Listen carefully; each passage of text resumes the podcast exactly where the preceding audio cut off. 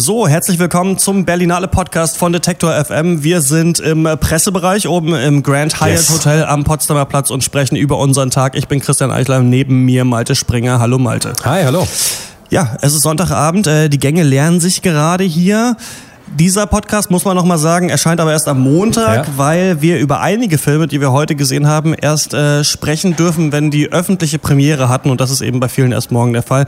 Deswegen nicht wundern, wir sind nicht zu spät dran, sondern äh, er darf dann erst rauskommen. Äh, wie geht's dir? Wie war dein zweiter Tag? Ja, ganz gut. Also das ist gar nicht so negativ gemeint, aber ich glaube, was mich ähm, am meisten beeindruckt hat, sind echt die Spielstätten bis jetzt. Wir waren ja gestern im Friedrichstadtpalast. Ich glaube, ich habe Friedrichpalast gesagt. Ja, irgendwie sowas. Das war ein langer Tag. Heute dann zum ersten Mal auch am roten Teppich im Berlinale Palast hier am Marlene Dietrich Platz. Herrlich. Also äh, super geil bis jetzt die Atmosphäre immer. Mhm. Ich finde überhaupt auch so viel ins Kino zu gehen macht natürlich Spaß, aber ja. auch mit so viel Menschen im Saal zu sein, ist es ganz anders. Aber man merkt auch, du hast ja gestern gesagt, die husten mehr und ähm, es stehen auch echt viele Leute auf, wenn die Filme nicht gut sind. Das ist mir heute aufgefallen. Also waren ein paar Filme, ja. die ich auch echt ein bisschen gurkig fand und äh, da haben echt viele, viele Menschen der, den Raum verlassen. Was ich heute zum ersten Mal hatte, war, dass äh, eine ältere Dame ganz laut hinsetzen gesagt hat, als Leute zu spät kamen. Weil es werden ja die Leute, die keine ah, okay. Tickets haben, werden ein bisschen später reingelassen. Mhm. Das fand ich auch ein bisschen unnötig, aber gut. An sich war heute bei mir vieles strukturierter, dann ist aber doch noch ein bisschen was dazwischen gekommen. Äh, mein Laptop-Ladekabel, ne, da hat man ja, ja, nur eins mit normalerweise. Das hat einfach den Geist aufgegeben. Ich hatte noch 10% Akku am Sonntag, weißt du, und wollte ja, den Podcast gerade hochladen. Und dann ist halt die Frage, wo kriegst du am Sonntag ein Kabel her? Fun Fact, heute war verkaufsoffener Sonntag in Berlin. Vielleicht wegen Berlinale, weiß ich nicht genau. Also bin ich dann schnell nochmal in diese unsägliche äh, Mall of Berlin und habe ja. ein äh, Kabel gekauft. Also der, ist gerade nochmal gut gegangen. Der Christian Eichler Festivalfluch, als wir zusammen auf der Doc Leipzig waren, wurde dir dein Fahrrad geklaut. Stimmt, ja, so zieht sich das ein bisschen ja. durch. Vielleicht sollte ich nicht mehr auf Festivals gehen. Naja, denke, wir versuchen es. Wir gucken mal, was am Ende dieses äh, Festivals noch da ist. Und wir sprechen natürlich über die Filme, die wir heute geschaut haben. Ähm, ich habe hauptsächlich Dinge aus dem Wettbewerb geguckt und ja. der erste äh, war The Prayer und den haben wir direkt zusammen gesehen. Ja, haben wir zusammen gesehen. La Prière äh, im Original vom Franzosen Cedric Kahn ist auch mein erstes Berlinale Drama nach zwei Thrillern und einer Komödie. Ähm, der Protagonist ist äh, Thomas, 22 Jahre alt, drogenabhängig, äh, wird gespielt von Anthony Barjean und in so einem abgelegenen Haus mitten in den Bergen Frankreichs, so eine Art Entzugsklinik für junge Menschen mit Drogen oder vergleichbaren Problemen, in der unter anderem auch so strenger Katholizismus auf der Tagesordnung steht. Da soll Thomas jetzt einen Weg zurück ins Leben finden. Ja, wie ist das bei dir angekommen? Ich fand das äh, über weite Teile richtig, richtig gut. Natürlich liest man erstmal den Text und denkt sich, okay, Drogenabhängiger kommt mhm. in ein ultrakatholisches Haus ja. und äh, so wenig wie man selber Lust hätte, da zu wohnen, denkt man auch, wird dann vielleicht der Film. Aber da muss ich sagen, dass die Stimmung perfekt eingefangen wurde, dass der Hauptdarsteller eine absolute Bombe war, eine absolute ja. Entdeckung, fand ich. Und ähm, dass einem der Film gut verkauft hat, dass man eben in dieser Nähe der Brüder dann doch zu sich kommen kann. Und gerade der Anfang, wo er ja dann noch total unter Entzugserscheinungen gelitten hat, ja. ähm, den fand ich total stark. Der hat mir richtig gut gefallen. Und ähm, auch cinematografisch fand ich das zwischendurch echt richtig, richtig stark. Das vermisst man manchmal so ein bisschen im Arthouse-Kino, finde ich, dass wirklich in jedem Shot äh, sich jemand einen Gedanken gemacht hat. Und hier hatte ich das Gefühl, okay, hier waren sehr viele interessante Bildkompositionen und es hat mir ganz gut gefallen. Aber blieb am Ende ein bisschen eindimensional und das kann man, glaube ich, über mehrere Filme äh, auf diesem Festival sagen. Das stimmt, aber ich würde dir zustimmen, dass er wirklich unglaublich stark anfing. Und also irgendwie, ja, es geht primär um Drogenabhängige und ja, so primär mit der Hilfe von Religion finden sie einen Weg zurück ins Leben. Aber die Aussage dahinter, die schien mir ganz universell, ganz menschlich äh, wirklich zu sein. Also du stehst dir selber am meisten im Weg, bevor du dich halt selber nicht meisterst, kannst du auch das Leben nicht so richtig meistern, findest kein Glück, keine Zufriedenheit. Bei manchen führt dann diese Scheitern vielleicht zu Drogen, aber bei anderen vielleicht auch zu Lethargie, Depression, was auch immer immer. Auf jeden Fall hat mich das persönlich auch echt äh, berührt und die Charaktere sind alle toll nuanciert und spielen auch wirklich durch die Bank stark. Also Anthony Bajon, du hast es gesagt, Wahnsinnsleistung finde ich und ich auch gerade der Protagonist war für mich eigentlich der Grund, warum der Film mit mir so connected hat, weil er wirklich so menschlich ist und auch in seinem Scheitern, jetzt scheitert er immer wieder zwischendurch, mhm agiert er total nachvollziehbar. Also so nach drei Wochen haut er das erstmal ab aus dieser ja, Klinik. Genau. Und äh, obwohl ihn da eigentlich alle mögen, ihn alle auch unterstützen, aber man merkt sofort auch warum. Also weil ja. er eben merkt oder vielleicht denkt, er ist dem persönlich noch nicht gewachsen, ja, oder weil er sich auch ständig äh, beobachtet und ja bewertet fühlt. Und da ist sofort klar, warum er geht. Und man kann es ihm im Gesicht ablesen und das spricht halt auch für den Schauspieler.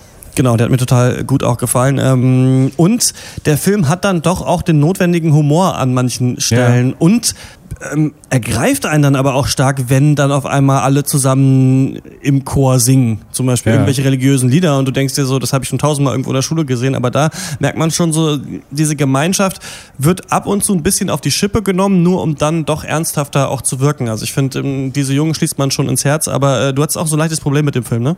Ja, ich hatte das Gefühl, dass er sich dann irgendwann so nach zwei Dritteln schon ziemlich in so einer narrativen Sackgasse verirrt. Also die Entwicklung von Thomas ist dann eher gleichbleibend. Er hat zwar mit verschiedenen Einflüssen zu kämpfen, wird hier und da mal verführt zur Sünde, er muss widerstehen, aber da haben sich die Motive dann teilweise auch gedoppelt. Also der Film hat ein bisschen gestockt und gegen Ende war mir dann die Religion auch zu sehr im Vordergrund und da hat es dieses Universelle hat es so ein bisschen verloren und eben ja eingetauscht gegen eine sehr religiöse Aussage, die mit mir jetzt nicht so resoniert hat. Ja, und wie Drogen und Religion vielleicht auch zusammenpassen auf eine komische Art und Weise, darüber spricht der Regisseur jetzt. Ich wollte keinen Dokumentarfilm drehen, aber der Übergang von der Drogensucht zur Religion hat uns fasziniert. Was ist weiter voneinander entfernt als auf der einen Seite Drogen, auf der anderen Seite die Religion, äh, das Gebet. Aber dann haben wir festgestellt bei der Arbeit, dass es doch Gemeinsamkeiten gibt. Die Transzendenz zum Beispiel, die man im Gebet erringt, wenn man obsessiv betet zum Beispiel. Weiter ging es dann bei mir mit Filia Mia, Daughter of Mine, auch aus dem Wettbewerb von Laura Bispuri. Ich muss sagen, ich genieße das übrigens so ein bisschen, jetzt mal nur am Rande, dass wir ja noch gar keine Kritiken zu den Filmen lesen können. Also ja, wir, man weiß jetzt nur, wenn man Leute, die neben einem ja, saßen, ja. fragt, wie fandst du es eigentlich, wie der Rest der Welt den Film fand. Oder eben, wenn ganz viele Leute aufgestanden sind und gegangen sind. Und das waren leider auch ein paar okay. bei ähm, Daughter of Mine. Da geht es um äh, die kleine Vittoria, die ist zehn Jahre alt und wird von ihrer Mutter Tina aufgezogen in Sardinien. Und ähm, Tina arbeitet in so einer Fischfabrik und die Kleine hat gerade Sommerferien und eigentlich nicht viel um die Hand, kann man sagen. Mhm. Und lernt dann Angelika kennen, die ja, eigentlich den ganzen Abend betrunken in der Kneipe rumhängt, äh, mhm. Männer angräbt und äh, auf so einem kleinen Hof wohnt mit Pferden und mit Hunden und keinen richtigen Plan für ihre Zukunft hat. Und irgendwann kommt dann der Brief vom Gerichtsvollzieher, sie muss ihr Haus räumen, sie mhm. hat 20.000 Euro Schulden. Dann kommt aber raus, das ist die richtige Mutter von Vittoria. Also sie wurde eigentlich von dieser ah. Tina nur aufgezogen, weil Angelika nicht für sie sorgen konnte, weil sie gar okay. nicht dazu fähig war. Und jetzt trifft Vittoria, ne, das kleine Mädchen, aber quasi ihre richtige Mutter und fängt an, so ein neues Verhältnis zu ihr aufzubauen und irgendwie zu merken, da ist was, ohne zu wissen, dass es ihre Mutter ist, merkt sie, ja. wir sind ähnlich oder die kann mir eine ganz neue Art des Lebens zeigen, die ist irgendwie witziger, die legt nicht so ihre schützende Hand über das Kind. Und äh, so siehst du eben Victoria, das Mädchen immer zwischen diesen beiden Frauen ähm, mhm. hin und her springen und Laura Bispuri hat gesagt, dass diese starken Frauencharaktere, die wir im Film sehen, vor allem vor dem Hintergrund der Einöde in Sardinien besonders hell strahlen. Zunächst einmal die Landschaft. Die ist sehr, sehr stark, äh, fast übermächtig. Und jedes Mal, wenn ich da war, hat mich das äh, eigentlich entwaffnet. Und diese Macht hat mich auch an die Macht und die Kraft der Mütter erinnert. Und äh, dann Sardinien ist auch ganz interessant bezüglich seiner Identität. Die Identität ist ja auch eine der Thematiken, die immer wieder in meiner Arbeit aufkommen. Und das hat eben auch hier mit diesen drei Figuren zu tun. Und das stimmt. Also die Schauspieler machen ihre Rollen alle richtig gut. Diese Frauencharaktere sind stark. Der Film äh, passiert natürlich ganz klar den Bechteltest, weil fast nur Frauen im ja. Film vorkommen und äh, nicht über Männer sprechen aber er ist sehr langsam erzählt und mhm. sehr langwierig und jede Aktion, die jemand tut, muss begleitet werden, ob das jetzt sich einen Kaffee einschenken ist ja. oder das Pferd satteln und irgendwann denkt man sich so beim Zuschauen, okay, ich habe es glaube ich gerafft, was ihr mir erzählen wollt und dann sind eben manche Leute aufgestanden und witzigerweise will dann Angelika ihre Pferde verkaufen und an wen? Udo Kier. Warum auch immer ist naja, er in diesem Film mit dabei. Ähm, das ist, fand ich ganz witzig. Also Daughter of Mine versucht, interessante Charaktere aufzuzeigen und auch das ein bisschen zu transzendieren, indem es noch so eine leicht magische Ebene gibt, aber bleibt am Ende eigentlich ja ein Familienfilm über eine Tochter, die sich äh, zwischen Vorbildern entscheiden muss. Mir war das ein bisschen zu wenig. Mhm. Ja, ich habe das genaue Gegenteil geguckt äh, von Langsam und Langwierig Profile. Ähm, ist der Film, über den wir als nächstes reden. Es ist ein, ein Cyber-Thriller, könnte man sagen, von Timur Bekmambetov. Äh, der ist mit Wächter der Nacht und Wächter des Tages bekannt geworden, zwei russische Fantasy-Streifen, hat später dann für Hollywood unter anderem anderem Wanted äh, Den gedreht. liebst du doch, oder? Ja, so ein bisschen schon. Ich mag die Filme eigentlich alle ganz gerne von dem. Kann ich ja mal zugeben. Ja, die, Geschichte von Profile ist simpel. Äh, Amy ist in, investigative Journalistin und halt dringend auf der Suche nach so einer neuen heißen Story und trifft dann die Entscheidung, sich ein gefälschtes Facebook-Profil anzulegen, in dem sie sich so als so junge, frisch konvertierte Muslimin ausgibt, um damit eben ISIS-Terroristen, die halt eben solche jungen Frauen rekrutieren, in eine Falle tappen zu lassen. Okay. Das klappt nach den ersten drei Minuten auf Anhieb. Ehe sie sich versieht, hat sie einen waschechten Terroristen an der Angel, Abu äh, Bilal. Und ja, je mehr sie ihn um den Finger wickelt, desto gefährlicher wird das Ganze dann natürlich auch für sie. Das Spiel wird zur Realität oder auch nicht. Wer weiß. Ja, der Film, das ist das Alleinstellungsmerkmal, spielt komplett auf einem Computerdesktop. In verschiedenen Echt? Fenstern. Allen voran Skype und Facebook, aber auch anderen. Okay. Ähm, das ist, habe ich jetzt äh, gelesen, ein komplettes Subgenre, was schon existiert. Filme, die nur auf Computern spielen. Für mich war es aber die erste Erfahrung äh, mit, dieser, äh, mit diesem Stilmittel. aber es hat so einen leicht lachhaften und absurden Touch. Mhm. Hat mich total in den Bann gezogen, muss okay. ich erstmal sagen. Der Film wirkt unheimlich nah und direkt, was die Handlung angeht.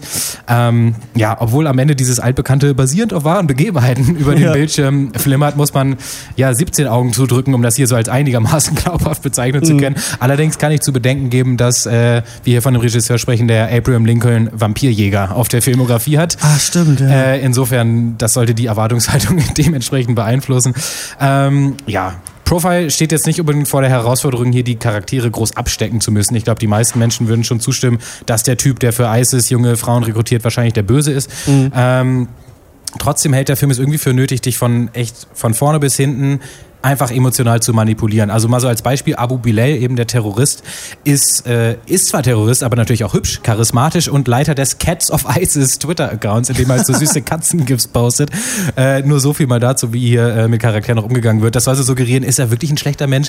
Also Er mag doch Katzen. Ja. Genau, das ist mit Verlaub so dumm, dass es brummt. Was äh, aber smart ist, ist die Abbildung davon, wie Menschen mit ihren Computern interagieren. Also endlich mal, endlich mal ein Film, in dem sich auch mal vertippt wird, okay. in dem mal das Falsche, das Falsche angeklickt wird und aus Versehen iTunes angeht. Man kennt es ja so, dass immer, wenn, wenn äh, Instant Messenger irgendwie in Filme integriert werden, dass es immer viel zu oberflächlich und fake wirkt eigentlich. Mhm. Und der Film macht das Stimmt. endlich mal richtig. Ähm, das klingt erstmal banal, das jetzt hier so rauszustellen, aber es trägt echt unglaublich zu dieser Unmittelbarkeit bei. Ähm, naja, der Film ist nicht übermäßig intelligent, aber er ist tatsächlich mega spannend, unglaublich unterhaltsam und als Experiment äh, für mich eigentlich gelungen, lustigerweise. Vom nächsten Film weiß ich gar nicht genau, was ich davon halten soll. Ist äh, The Real Estate von Alex Peterson und Mans Manson. Ähm, da geht's um die 68-jährige Noger, die ein Mietshaus in der Innenstadt von Stockholm erbt, weil ihr Vater stirbt. Und dann findet sie aber raus, dass dieses Haus total chaotisch aussieht und dass mhm. vor allem die Mieter im siebten Stock alle keine Mietverträge haben und deswegen ist es irgendwie relativ schwer, die da irgendwie rauszubekommen. Und sie merkt auch, dass ihr Halbbruder und auch ähm, dessen ja alkoholkranker Sohn auch sich gar nicht darum gekümmert haben, obwohl es eigentlich ihre Aufgabe ja. ist. Und so mir ändert dieser Film am Anfang rum, dass diese Mietsverhältnisse geklärt werden sollen und du als Zuschauer denkst irgendwann, okay, aber was interessiert mich das jetzt? Also du denkst irgendwie, also ja. ich habe schon genug Probleme, irgendwie sonst eine Wohnung zu finden oder irgendwie um die Mieterhöhung rumzukommen. Warum muss ich mir das jetzt noch im Kino angucken? Dann kommt es aber irgendwann hart auf hart und der Film wird wie so ein Neon-Thriller, der trotzdem ja. halt auf dem Immobilienmarkt spielt. Und dann ähm, kommen auch noch die vollautomatischen Feuerwaffen irgendwann raus und dann ah, werden noch selber Bomben gebastelt und dann wird sich noch auf ein Landhaus verschanzt und äh, jemand kocht ihr Ravioli, äh, während sie sich vor dem Bösen verstecken. Also das ist alles in diesem Film drin. Ähm, die absurdeste Szene ist eigentlich, als sie sich da mit ihren Verwandten trifft und über dieses Mietsverhältnis sprechen will. Das ist außerhalb von einer Gesangskabine, ja. in der so ein alternder New Wave Star gerade ja. ein wirklich beschissenes Lied einsingt, das irgendwie heißt In the Morning oder irgendwie so und dann singt er immer schlecht ein und du hörst die Sinti-Klänge und dabei versuchen die ein Gespräch zu führen über was was, dich eh nicht so richtig kratzt als Zuschauer. Ja. Also ganz seltsamer Film, wird gegen Ende dann relativ interessant und hat ein paar sehr starke Momente. Die Kamera ist sehr nah am Geschehen. Mhm. Das funktioniert in der Action gut. In allen anderen Szenen, wenn sich da ähm, über den Immobilienmarkt unterhalten wird, ist es eher verwirrender, als es, glaube ich, sein soll. Also ja, ich wirr, ja. kann den nicht ganz empfehlen. The Real Estate ist ein Erlebnis auf jeden Fall gewesen, ähm, aber wird, glaube ich, keinen goldenen Bären gewinnen. Alles klar, das war's mit unserer Zusammenfassung. Ja. Ähm, freust du dich auf morgen? Ich freue mich total, ja. Ich muss gucken, wie viele Filme ich morgen schaffe. Äh, aber ja, das sehen wir dann abends. Genau, dann hören wir uns morgen wieder. Den Berlinale Podcast, den kann man ja eigentlich überall abonnieren, wo es Podcasts gibt. Das solltet ihr auch tun, äh, dann verpasst ihr die nächste Folge nicht. Die kommt dann am Dienstag. Das war's von uns, Malte. Bis morgen. Ciao, bis morgen.